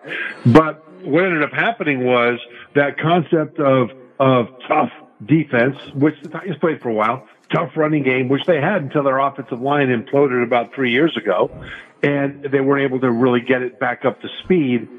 They they never did have that level of Brady quarterback, and so they never were able to succeed. And so, you know, going with an offensive coach, a relatively young offensive coach, I think was a good move for a variety of reasons. One is that the Titans are building a new stadium now, and they want to give fans a reason to come out and watch exciting football as they try to sell season tickets and P S Ls and all the rest, right? But also because, guys, the this is now a quarterback league. I mean, just look at what the Houston Texans did this year. They brought in a rookie quarterback high in the draft, and then with the next pick, uh, their next pick, they also picked very high in the draft. I think it was number two and three, if I remember correctly. They picked a pass rusher, Will Anderson Junior, and then C J Stroud was the quarterback. So they got a quarterback, and they got a guy to disrupt the other team's quarterback. And they went from being one of the dregs of the league to a playoff team, and they're one of the exciting teams in the league. And so it's a quarterback league. You either, you need a quarterback, and then you need to degrade the other guy's quarterback. And your coaching staff needs to reflect that. And continuity is a very important thing. That's one of the advantages of having an offensive-minded head coach, that when your offensive coordinator goes off to become a head coach somewhere else, you don't, you don't bring in a new offensive coordinator with differences in his style and terminology and the rest that your quarterback needs to then learn before he can apply it at the highest speed possible. You've already got the head coach who will make sure the offense remains consistent for that quarterback, and the new offensive coordinator will put his own stamp on it, but he'll need to learn what's already happening there and apply his terminology to what the quarterback already knows, which helps the quarterback. That's what happened in, in New England with Brady. I mean, every offensive coordinator that came in there put their own stamp on it, but it's not like they just said, okay, Tom, we're going to change the system, right? And having an offensive-minded head coach in Tennessee, that's what they wanted to do. Now, the Raiders with Antonio Pierce, young defensive-minded coach. Patriots with Gerard Mayo, young defensive-minded coach. You know, there are several of those that have been in there, so they're going to need to make sure that their offenses remain consistent enough that their quarterbacks aren't always starting from zero if they get a good offensive coordinator who gets hired away. Mm-hmm. Trevor Matich joins us talking about uh, the news and notes here in the N F L. All right, let's get uh, cracking here on Sunday's games. We've got Kansas City and Baltimore. Baltimore a four-point favorite. And then San Francisco seven, still staying pretty rock solid there over Detroit. We'll get into our best bets here uh, in just a moment or two. But uh, Trev, first let's start with this Kansas City-Baltimore thing. What kind of football game do you anticipate seeing As, you know, the Kansas City Chiefs, obviously, this is like kind of dynasty material. They're going on the road for the second consecutive week. Uh, looked pretty good uh, in Buffalo last week. And then now Baltimore hosting this game. Uh, it's been a long time since the Ravens have hosted an A F C championship game. What's going to happen here, brother? Well, the, the overall big picture is the, the fact that you've got two of the greatest quarterbacks of their generation. I mean, you've got Patrick Mahomes, who's probably the best quarterback in the N F L, multiple Super Bowl winner with a whole lot more to come. And then you've got the multiple league M V P in Lamar Jackson. That's just going to be a fantastic matchup.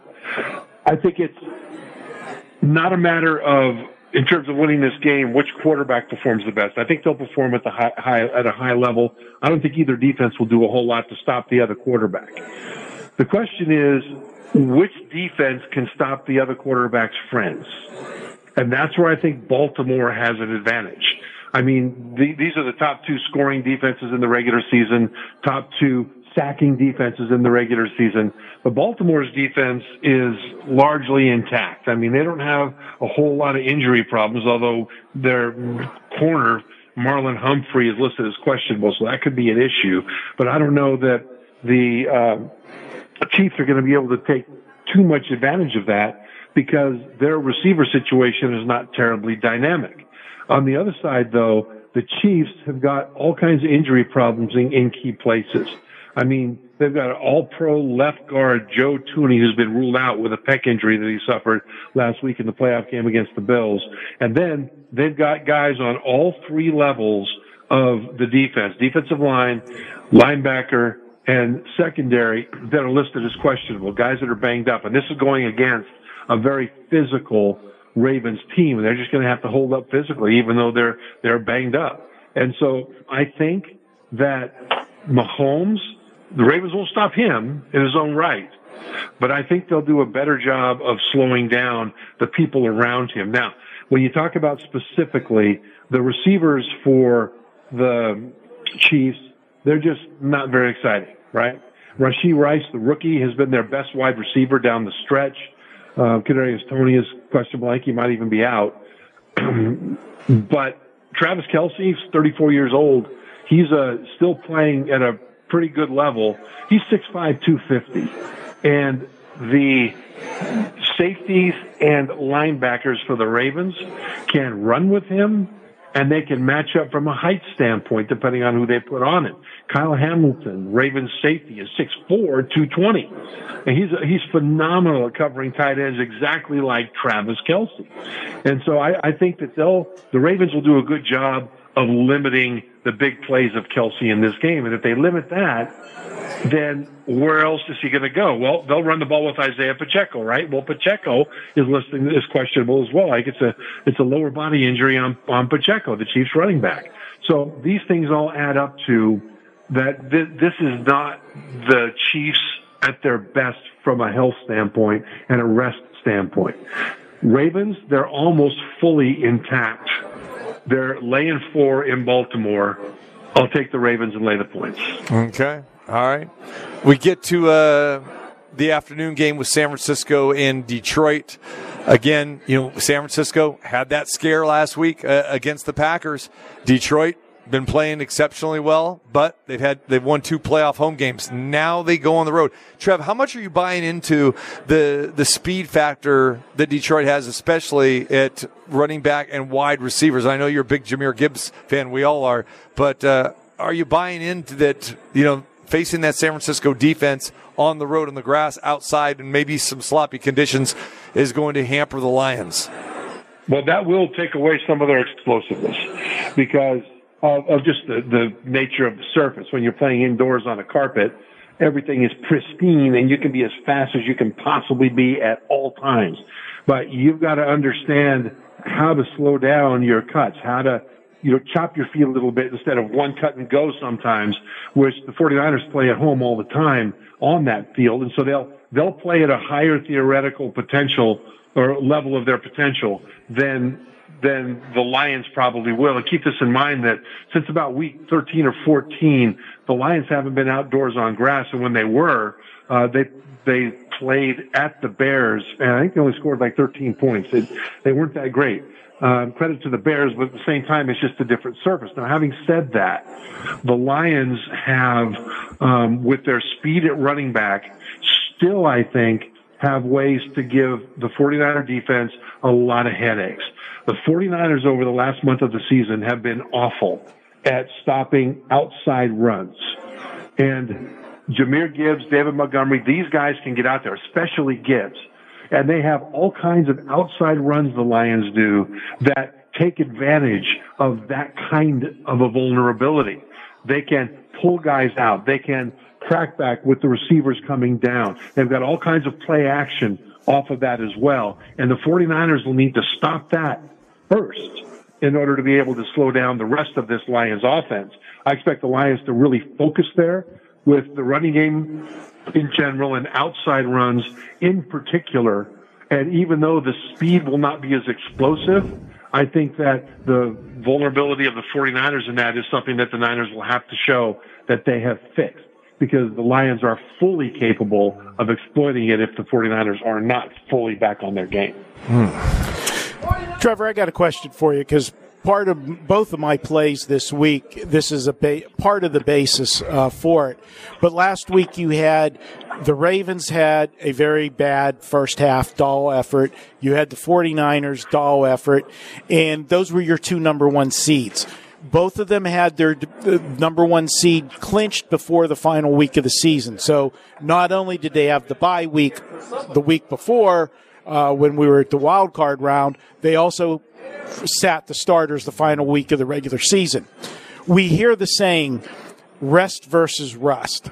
You being a former player, these key players for those two teams hadn't taken a meaningful snap in twenty or twenty-one days.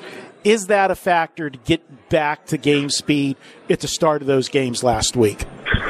You know, I think last week that was a, a, a factor.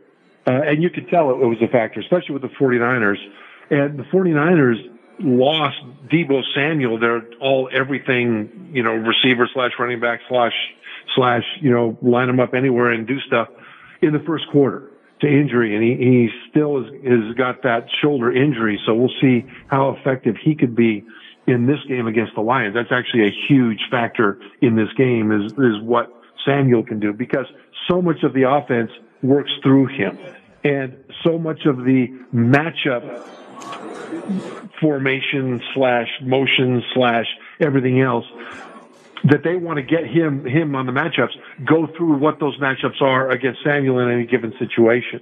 And so I'm not sure how much of the 49ers' poor performance on offense had to do with the fact that they had to kind of shift away from what they intended to do with Deebo. Now, at the same time, though, Marco, you're absolutely right about the nature of that, of that rust. Uh, you know, I, way back in the day, these are just some examples that, that stand out. I remember the 49ers with Steve Young were, uh, were just awesome one year. And they, they, I don't think they were, they weren't undefeated, but they were nearly undefeated. And they just were on a roll at the end of the season, just on a roll. And I was worried about it because you just, it's hard to keep up that consistency all the time. They crushed, I think it was the Vikings at the end of the regular season. Um, no, it wasn't the Vikings, it was somebody else. Then they played, I think, the Vikings in the first playoff game, and the 49ers were, uh, were beaten then, because that's when they took a step back. It wasn't because of rust, it was because of consistency, right? And then you look at rust. I mean, from personal experience in college, the Holiday Bowl gained its reputation as being an exciting bowl game because of my team, B Y U. Our, we were locked into that bowl as the uh, conference affiliation with the bowl, and we were a passing team. And at the, between the end of the regular season and the Holiday Bowl, we weren't able to practice to the degree that we could simulate a game because you just can't do it. We got to the bowl game. We ended up falling behind in the first half, and then we'd mount a furious comeback in the second half. Sometimes we'd win, sometimes we wouldn't, but it was always exciting for the fans. And it's because of that rust versus, um, versus rest. So you got the two problems.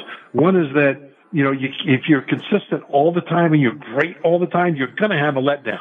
The other is, if you don't play for a while, it takes you a little bit of time to get back up to speed. And I think both the Ravens and the 49ers had that rust versus rest lull last week. But now I think it's not a thing anymore. And now I think the rest, since they survived last week, certainly the 49ers survived, the, the Ravens ended up thriving, had a great second half. Uh, I think now the advantage goes all the way to those number one seeds because now they are more rested and less banged up. All right. Favorite, favorite, favorites weekend. We talked about it last weekend and looking at it this weekend as well, too. Let's see where everyone's going with their best bet. It's Football Friday and time for the weekend's action. Here's the best bets. All right, we're going to give you our best one of the two games. It could be either be a side or a total. Trevor Matich, Marco D'Angelo, T C Martin with you here at the Westgate. Let's hear it, Trevor.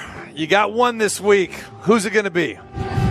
Well, I kind of I kind of spilled the beans, but I do like I do like the Ravens um, laying four against the Chiefs. And and it is because of the injuries on the Chiefs. What a great quarterback matchup. But the, on both sides of the ball, Lamar Jackson's team is almost fully healthy.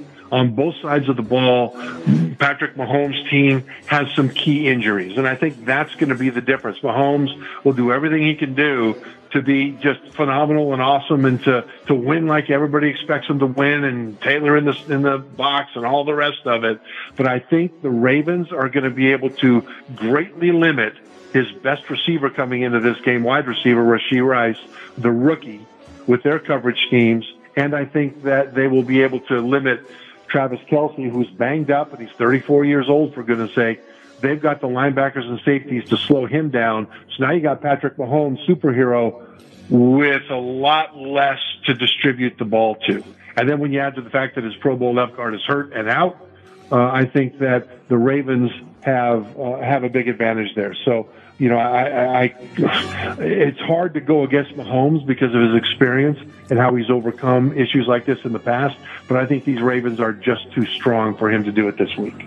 All right, Trevor Matich going with the Ravens at home against K C. Marco D'Angelo, what do you got?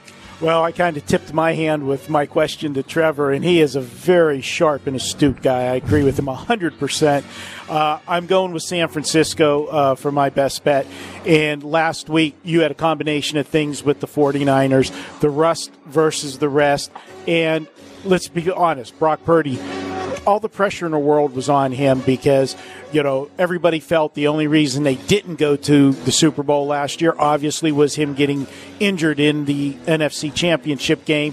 That was pressure on him, come in there and perform. The fact that he had a bad game, and I even said to you, T C, at dinner, we almost got to see the Iowa State Brock Purdy uh, last week, but he rallied them in the second half. He had the game-winning drive. Connected a six of seven in that drive. I look for them to carry the momentum over this week, and I look at this San Francisco er, offense versus the Detroit defense. The Detroit defense has made a lot of average quarterbacks look very good in the last six weeks. Yep. I am going with the 49ers, and I'm laying it. I'm a chalk-eating weasel this week. Well, you know, I, I agree with both of you guys, and I could go either direction uh, of, with Baltimore over Kansas City or San Francisco over Detroit. I'll probably be involved in both of these games, and I'm with you guys. Um, I, I, I, can't, I think the Kansas City run has come to an end, and uh, this seems like Baltimore's year. So very intrigued to... to take Baltimore, you know, laying the four points here. But, you know, I've been on this 49er bandwagon, you know, pretty much all year, and they have paid off for the most part. Again, I am going to go with San Francisco as the best bet just because I do not believe that they are going to throw two clunkers in. Yeah, they won the football game last week against Green Bay, but they threw in a clunker. Brock Purdy was not spectacular. Weather was a problem. We've seen that with him in the previous games where he's faced rain going back to Philadelphia early in the season and Cleveland, and then, you know, he couldn't throw the ball last week, couldn't make up his mind, glove or not, whatever. But this is his home field, and the 49ers should feel comfortable there. Deebo Samuel worries me. Uh, he's not going to be one hundred percent, but he's got to play in this game. The shoulder injury, I know it's a it's a serious injury, but they need Deebo Samuel. For me, I love San Francisco. I love Christian McCaffrey. I love the defense, and I think that they are going to be much more fine-tuned and ready to go this week. But this is really a play against Detroit. All right, Detroit's a nice story, but when it comes down to coaching, Kyle Shanahan versus Dan Campbell, I'm taking Kyle Shanahan every day and twice on Sunday. All right, and when you look at Detroit, this is a team that has been playing in the cozy confines. They've closed the regular season and the first two weeks of this playoff season at home in the comfy confines there in Detroit in the fast track like Trevor talks about. All right, well, when they were on the road, they were playing Minnesota, fast track. Dallas basically indoors, all right? They have not played outdoors on grass since November in Chicago, and that was about seven weeks ago, and they got drilled. They lost that game twenty-eight to thirteen. I cannot get that out of my head. I think going into San Francisco against the best team in the N F C is going to be too much for the Detroit Lions. Jared Goff going back to a house of horrors against the forty-niners. I think it's the Niners' time here, and we're going to see a Super Bowl more than likely with Baltimore and San Francisco. But uh, definitely taking San Francisco lane the seven. So if it's a chalk-eating weasel or a Beverly, you know, Mai Tai, whatever it is, give it to me, baby. Give me the forty-niners. And there you go. Our best bets are up on the website as well, too. You can see uh, Scott Spritzer's, Gilby the Interns um, up there as well, too. All right, Trev, we appreciate you, my friend. Enjoy your weekend, and hopefully uh, you've got some frosty beverages, some great food, and uh, you're in a recliner or a couch and enjoying the games from your home. Oh, yeah, and I tell you, my wife is a, is a Chiefs girl now. She loves the Kelsey podcast and loves the Kelsey girls, and so uh, it's uh, we're gonna we're gonna have a whole lot of fun. She has a sparkly sequined Chiefs jersey that she wears, and so even though I'm not gonna tell her that I picked the Ravens. You can't you can't do that because you might not be eating on Sunday. Hey, and you guys, T C, you got to break out your guitar and with Marco write the country song "Chalk Eating Weasels." That sounds like a great song. You know, Trev, country's not my uh, genre, you know, so, uh, but you're right. We can uh, maybe get Jay Kornegay, who looked like he just got out of the rodeo when he was here with us. So there you go. Chalk Eating Weasels. There you go. I like that. Only, Trevor, if you'll play bass and, uh, you know, the stand-up bass, and uh, you'll give us a little baritone uh, vocals. How's that? Yeah, I got a bucket, a, a mop stick, and a string. I'm on it. Well, let's get back to the Beverly Hillbillies, my friend, all right? Have a good one. Thanks, guys. Uh, my guy, Trevor Matich, does a fantastic job uh, over at uh, E S P N College Football. All right? All right, man. I don't know if Trevor wants me to say anything, but he's had a great run at E S P N, and he's going to be continuing there, signed a new co- contract nice. for many, many years. So congratulations to him for that. That's, that's our guy, and, and uh, he will continue to join us uh, here as well. All right, uh, fellas. We uh, look forward to a great weekend. And, uh, Marco, you and I are both on the favorites, it looks like. Yep. We are chalk eating this week. So that's it. All right. Have a lot of beverages to get that chalk down, you know? All right. For Numbchuck, T C, Marco, have yourself a good one, everyone. Go to the website. Check out our breakdown on the games. And uh, get to hear our interview with Steve Berline from yesterday uh, as well. That is up on the website as well at T C Martin show dot com. Appreciate you joining us. We'll be back at it Monday to recap it, and then we'll start the hype. Two weeks to the Super Bowl here in Vegas.